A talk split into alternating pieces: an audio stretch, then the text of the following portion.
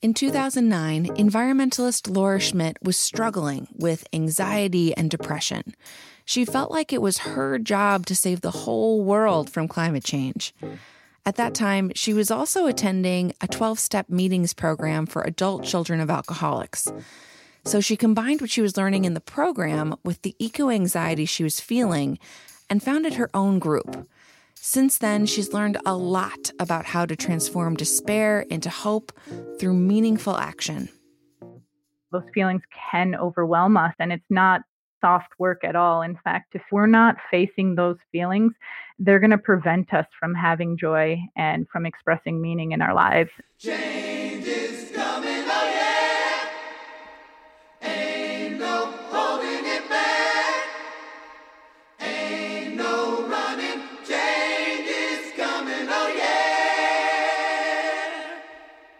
I'm Yesh Pavlik Slenk, and this is Degrees, real talk about planet saving careers from Environmental Defense Fund. In September, I read a stunning report about climate anxiety. A team of global academics surveyed 10,000 young people in 10 countries and found that more than half feel sad, anxious, angry, powerless. They feel helpless and guilty when it comes to how climate change will affect their future. To my guest, Laura Schmidt, that data came as no surprise. In the four years that she and her co founder, Aimee Lewis-Reau, have been running the Good Grief Network, more than 2,500 people have attended their 10 step support groups. I'll talk with Laura about how millions of us are suffering from eco anxiety and how we can cope so that we can do the work that needs to be done to make a positive impact on the future. Welcome to Degrees, Laura. Thank you, Yesh. I'm grateful to be here today. Laura, can you take me back to the day when you first realized that what you were feeling was different than a more generalized anxiety or depression? That it had to do with the planet's future and that you weren't the only one feeling this way? Yeah. Yeah, this is a great question, Yesh. I think that it's never really about one particular thing. And it, this awareness started when I was really young and just compounded over time. I remember being really young and watching an episode of Kratts' Creatures on PBS and seeing that all of the episodes ended with really teaching me about all these cool animals that exist worldwide. And all the episodes would end with, but this animal is endangered or this animal is threatened. And I think that I kept a special place in my mind for this. And then through my undergraduate studies, I studied biology and environmental studies, and the professors just showed all of the problems and there was no space or no discussion for the solutions. And so I think that I really woke up to the severity of the predicament in that coursework. And I was wanting to have these conversations with everyone, and there wasn't much space to be talking about this. And I think there was a sentiment of like, we'll figure it out, we'll just figure it out. And so I realized that if I didn't start actually addressing the emotional reality, the emotional toll that it was having on me as a student, and then as a change maker, wanting to be a climate advocate, wanting to be a climate activist, that if I didn't start addressing my feelings that I was going to burn out straight away. Not exactly like your experience, but when you talk about your anxiety around wanting to be an agent of change and use your time and career to address these problems and not knowing what the solutions are, I mean, I feel like I have it. Um, by the time this episode airs, I will have brought a second child into this world. As a parent, I spend a lot of energy thinking about how to make my daughter's experiences as full of possibility and love uh, as possible. And as much as my husband and I can do to prepare them for what's next or what's ahead from middle school heartbreak to climate change, we know that we can't protect them from it. And it's not even reasonable to predict the world that they'll become adults in. I constantly feel a mix of dread and guilt about what I'm signing them up for, bringing them into this world, despite all of the care and the protection that my husband and I work to provide for them. This is my personal definition of climate anxiety. What is your definition? For me, climate anxiety is a lot about feeling like for a moment that my personal agency has been taken away, that there's nothing I can do as one human being to affect the change that we need. And I think this is where we need to evolve new solutions and identify new pathways forward that can really help us take that personal agency back and then get into communities and start affecting the changes that we need. But I think when we wake up to how severe the climate crisis is, paralleled with our social injustice issues, paralleled with our ecocide issues and our habitat destruction issues, it really takes on a personal bend of what can I possibly do? And that despair right there, I think, is what most people label climate anxiety. What I was seeing is is I can't both be an agent of change and have this unresolved trauma in my life. And so that forced me to do a lot of my own self work and figure out resilient strategies that can keep me engaged uh, in these problems that seem so pressing and so important. So, with your business partner, you have founded the Good Grief Network, and it's a network that's growing really fast. At one point, it was just a glimmer of an idea. So, I want you to take me back to the day you thought of it. You were inspired by the transformations of people experiencing uh, progress using the 12 step groups method, like Alcoholics Anonymous. And for you, it was adult children of alcoholics. And you combined that with wanting to make progress on addressing your climate anxiety. Talk to me about when you made that connection and how it grew. Yeah. Uh, so, business partner is actually wife. So, it's way better than just a business partner. Oh, how convenient. You can take meetings anytime. Aimee's background is in social justice, and mine, as we've mentioned, has been in biology and environmental studies. And we started just looking around at the state of the world and realized that we had kind of a framework that might help people. And so the exact day would be right after an air quality march in Salt Lake City, where you see thousands of people on the ground, and then you see it not transfer to direct change in the legislature or in a law. And there's only so many times that you can show up for a march or you can show up for a rally or you can call your legislator before you're like, are there any other options? Is there anything else I can do to make sure change happens? Uh, so I started conversations with my wife. I said I had a framework, as you mentioned, the 12 step framework was really great. We borrowed some of their best aspects about container making one includes uh, no crosstalk, and so we just practice really deep listening and bearing witness to each other's story. And that in itself provides a really healing modality for relating to people, especially as we're experiencing these really heavy and painful feelings. Can you define what container making is? Yeah, the container is just simply the place where we sit together and how we hold that space. And so AA and the other 12 steps uh, have a really great container in that you come to the meeting, you know why everybody is at that meeting. They start with a simple script, an intro script, they close with a script. And then in addition to that, uh, they have certain rules for how we're going to guide ourselves, how we're going to be in this space together. What are those 10 steps and, and what, what is it like to be in a meeting? So the steps really start uh, like AA with an acceptance. So it's modeled after the 12 steps, but obviously it follows a very different track because we're we're doing different types of work. But we start with accept the severity of the predicament, and it really asks us to go internal to our internal worlds and kind of assess what's there. And in our meetings, we don't actually sort of even bring up the severity of the predicament. We bring up our emotional reactions to the severity of the predicament. So in our spaces, you talk a lot about I feel, or we use I statements I am, I experience the world this way, or today this thing happened. Then we move into relationships with uncertainty and with our own mortality and the mortality of everything. In the mainstream culture is pretty phobic about talking about death and loss. And so we're trying to normalize what it means to be finite creatures on a finite planet and, and how we might make meaning with that understanding.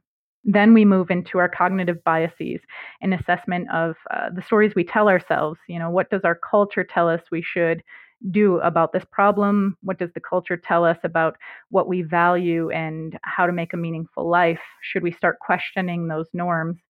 Then we move into a practice of gratitude and beauty and connections. We talk about what it means to be uh, harm doers to grieve the harm that we have caused and the fact that we're in a system that forces all of us to cause harm, we can take accountability for that and then make better decisions. And then we finalize out on the other side about really reframing what meaningful action means. I wonder if you get a lot of pushback. You know, people may say that coping with eco anxiety is soft. Um, maybe they say that because it's so new. Uh, it's not real science, maybe someone would say, or, or people who are experiencing this are just oversensitive. I'd like to play devil's advocate here. You know, our, our podcast is for people who either already have jobs saving the planet or they're trying to break into this field. Why should they care about climate anxiety? For them, I think it's all about doing the work and implementing solutions and attacking the actual problem. My wife says that if you're not grieving, I grieve for you. And I think that is such a good statement. Uh, I think that if you're reading the IPCC or the barrage of news that floods our inboxes and our news feeds every day, and you're not having an emotional reaction to it, that you're not actually paying attention.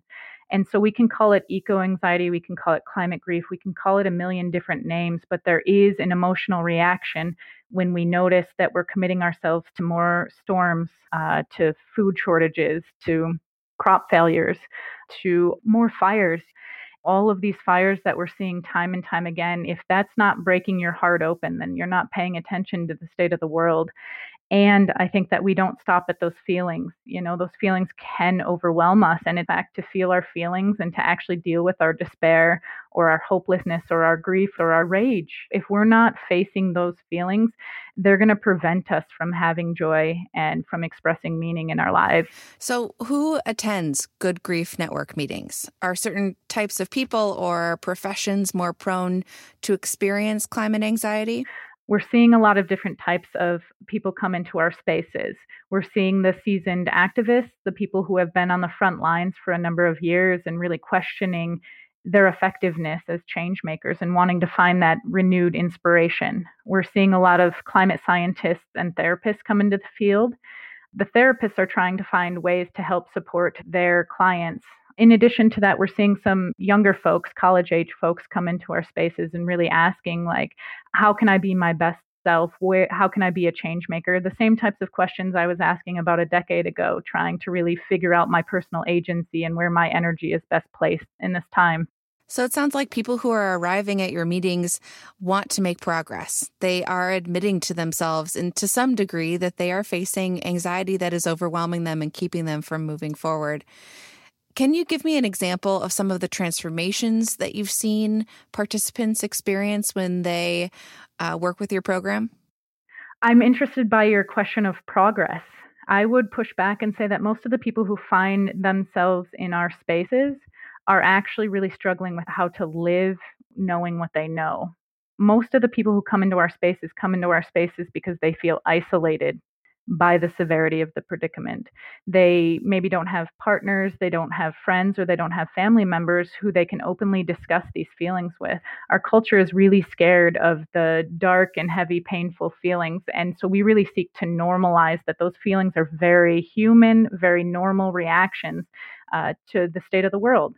Laura, can you talk about a specific participant and their journey to your program? Why did they seek out this 10 step program? We have a lot of folks who come into our spaces who are parents and they're seeking guidance how to take care of themselves so that they can also take care of their kids and not project their fears of the world onto their kids. And there's one participant in particular who came to us shortly after becoming a dad and just came with a lot of questions, came with a lot of grief. Um, a lot of folks and him in particular, I think he falls into this category. He had just experienced a loss in his life as well. And a lot of our participants actually come into our space after they've experienced a personal loss of some sort, which I think is fascinating. But he's seeking for ways to be in the world as a new dad. How does he not project his fears and his anxieties? How does he provide hope for his son? This particular participant came into our space during coronavirus lockdown. We were halfway through our STEP program when the lockdown happened in the United States. And so this presented a whole new set of fears. For him, for us, for us being together in this space, it transitioned a lot from climate anxiety to COVID fears and the very real threat of how do I survive? What does tomorrow look like? And so we spent the latter half of the program just navigating that fear together in a space of 15 people talking about the state of the world and what does it look like to be together in this great unknown and how do we hold each other with our grief. But another thing that I thought was really fascinating is he and his family live in a particular city and to feel safe they left the city and they went into a more natural place and so every week he would update us on playing in the woods with his son and that would bring a certain lightness to our meetings is envisioning this little toddler and his dad at a very scary time for all of us you know finding safety and solace in a forested area. Just the image brings healing i think to many of us. So an outcome of what you did together was for him to purchase land in upstate new york he ended up buying a plot of land, 50 or so acres in upstate New York, and his intention is to restore it to its natural habitat with a focus of removing non native species and really trying to teach his son how to cultivate some land so that he can pay attention to uh, the native species that ought to be there. And I think that's a really beautiful story because it's not only highlighting that he wants to help restore some land, but he's helping inform his son on how to take care of land. So it's a very generative type of practice that we're seeing. And so, how did he use the 10 step program to really make that project become a reality? Our 10th step is reinvest in meaningful efforts. And we keep that really broad because our goal is to really reframe what meaningful action is. So many of us think that the only type of action that we can take is to call our legislators or to sign a petition or to show up for a protest or a street march. And what we're trying to do is help people identify where their experience meet their skill set and their passions and then to go do that in the world. Because with such a unique opportunity as the climate crisis, we know that we're going to have to really broaden what we think we can do and stop letting the culture decide that we only have two or three ways of being change makers. This is the time to be really creative and really innovative with the different ways we can make change and, and innovate inspiration uh, moving forward. What types of environmental actions make people feel better? You know, not everyone has the means to purchase that much land in upstate New York or the time to cultivate it and return it to its natural state. How can people who don't have that time or don't have those resources take meaningful environmental action to really help them heal and deal with how they're feeling? I think the most important thing that we can do is feel those feelings. You don't have to buy 50 acres in upstate New York, but maybe you can reinvest in parenting. Maybe you can grow a garden. Maybe you can have conversations with your book club or, you know, out for a beer or at the dinner table. You know, let's start normalizing these different modalities of how we each can take action instead of just having a blanket statement of these are meaningful actions we can take.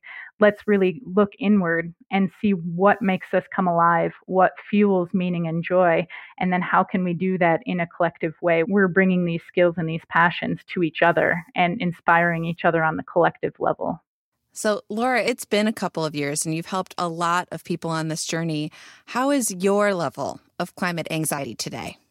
My levels of climate anxiety vary tremendously, and it really depends on the types of practices I'm doing. If I'm not creating time to feel my feelings, to move my body, to connect with other people, I really easily get overwhelmed. And that actually looks a lot like me laying in bed all day uh, because I have depression and anxiety already. I am mindful of the amount of work that I have to do to stay regulated and to stay connected with other people. So some days you'll catch me and I'm overwhelmed. I'm feeling a lot of anxiety. My chest is tight. Some days you'll find me and I'll be at our local lake with my dogs and my wife, just hanging out and breathing and just enjoying the present moment. Um, I definitely have to do work to regulate myself and to remain connected and inspired, though. Laura, you've been doing this heart work for a really long time. Tell me about a time, a moment, an experience that really shifted things for you. When I first entered Adult Children of Alcoholics, I didn't speak in those rooms for three months. I just sat and I listened to other people's stories.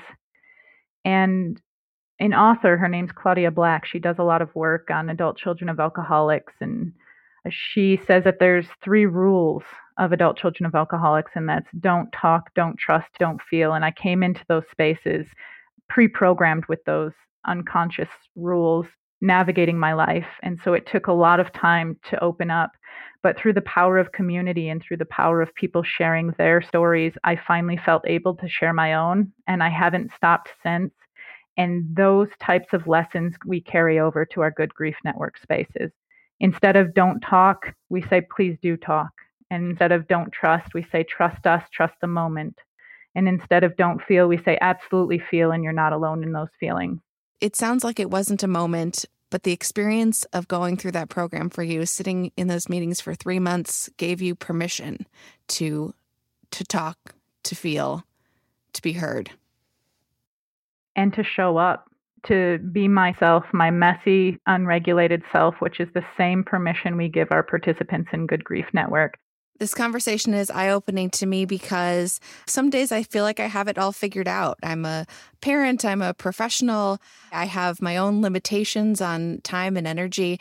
And for me, a best practice is to spend about 30 minutes a day if I need to, to address those fears, listen to them, and then let them go so that I can get excited about what I can do to change it. And for me, it's working with the next generation of climate leaders through the Climate Corps program. And if I wasn't working on this work with EDF, I think I would be a mess um, when it comes to climate anxiety. So I'm excited for our listeners who want to enter into this career or who are, who are already in it because they too will have a way that they can help make impact. But what I'm hearing you say is that maybe 30 minutes a day or whatever I'm dedicating to actually letting fear and anxiety sit with myself is maybe not enough uh, to really sustain myself to continue to do this work in the most effective way that I possibly can. What's your reaction to that? I think there are a lot of different practices that we can employ in our daily lives, and that we shouldn't be prescriptive about which ones work for us to help us regulate our feelings and our emotions. I think that feeling our feelings is one that we obviously like talking about for many of us, we spend a lot of time outside. If we have access to the outdoors, we spend time near water. That has a naturally calming effect. Uh, another practice that a lot of our participants use is journaling. You know, getting those feelings out of us and onto the page. You don't have to keep a journal, you can rip up the pages. There are a lot of modalities for letting us express our feelings. Uh, there's a big movement to be training more climate aware therapists, which I think is huge and crucial for this time. And then finally, I really want to advocate for body movement. How are we moving our bodies to help regulate that buildup of cortisol or adrenaline or, or whatever feelings uh, might have brought up in us? And our body will tell us if it wants to move, if it needs to shake, if it wants to go for a run. But what it comes down to is how can you be present in the moment with the body, mind, soul, spirit that you have without overwhelming yourself? What's your favorite practice? Uh, my favorite practice are random dance parties. My wife and I have a lot of random dance parties. She is a DJ, and so she really likes making Spotify playlists. And we'll just put on some music and dance together for 15, 20 minutes at a time. That sounds like so much fun. But what about connection as a practice? You know, I can do everything you just said myself, um, but you have these groups through your program. What happens when we're together that makes a difference?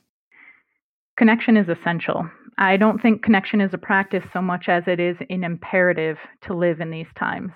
Connection reminds us that we're not alone. Connection inspires new innovation and new ideas for new ways of being and connection time and time again psychiatrists and psychologists have taught us that we co-regulate with other people. And so if we have people that are doing their work to regulate themselves and we come together in community it actually helps us physically feel better to be in the presence of other regulated people. Even for introverts like me? Even for introverts like you. You don't have to go to a party but you do have to connect with other people. We're definitely social creatures. I'm an introvert as well have you seen any good grief groups pop up within companies or cities? Yes, and we're going to be training more facilitators so that folks can bring this program into their own communities. We actually have 200 facilitation packages out worldwide in I think 14 different countries. I now have some quick personal questions that we're asking all of our guests, and it's kind of rapid fire, and you have to choose one or the other. You can't choose both. Oh, no. Are you ready? Yes. okay. Laura, mountain or beach? Beach. Pet or plant? Pet. Power or money? Ooh. Uh, it's a tough one for everybody. That is a tough one. Community? you're you're picking a third choice. That's breaking the yeah. rules. I've been a rule breaker my whole life. Tell me though what you choose, power or money. Community you can have. Thank you. Power. Tell me why. oh, uh, ooh, this is hard. Money is a social construct, and power is a way of relating to others. I choose a relationship with others over money because money seems like it is an arbitrary creation culturally. I love that very scientific, logical answer. Thanks. Tell us one thing that someone listening to this interview right now, someone who cares about the same things that you do, can do to make a difference. Courage comes to mind. All of your listeners have positioned themselves in careers or wanting to make themselves have a career that's meaningful and that makes some sort of change in the world. And I think to even get on that path requires courage. Courage can be a source of energy. When we feel like we're depleted of our energy or of our passion, we can just take the next best step in courage and then communicate and connect with other people who are also passionate. And I think this can inform our work, this can inform our lives. And again, especially for those of us who are wanting to dedicate our time and our energy to mitigating the worst impacts of climate, courage is like the single most generative force that we have available to us. So, finding that inner cowardly lion and leaning into that journey leaning into it the whole time for the rest of our lives. That's the call that we're being asked to do right now. We don't have to know what the world's going to look like in 10 years. I think we can just take the next best step that really brings us alive and creates community and use that as our fuel and our passion to inspire change. Yes, yes, yes. I am nodding vigorously on that. I love it. I love it. Laura Schmidt is the co founder of Good Grief Network. You can follow her work on Instagram at Good Grief Network. Laura, thank you so much for being here. Thank you for the great questions, Yesh. In the next episode of Degrees, in all honesty, over the years, I lost count of how many jobs I haven't gotten mm-hmm. that I've gone up for. It's almost to the point, you know, when you get a nicely worded, polite rejection email, you're like, that was nice. Thanks for letting me know because you're just so used to getting ghosted by organizations here and there. We'll talk to Danielle Tellez. Her early passion for dolphins led her away from the ocean to jobs with outdoor clothing giants Patagonia and REI. And that's it for this episode of Degrees. You can find links to the resources in this episode and the entire series in your listening app. Degrees is presented by Environmental Defense Fund. Amy Morse is our producer. Our executive producers are Rick Valou and Christina Mestre. Podcast Allies is our production company, and I am your host, Yesh Pavlik Slenk. But the foundation of the show is you. Share this episode with a friend and find your planet saving career together. Thanks for listening. Change is coming, oh yeah. Ain't no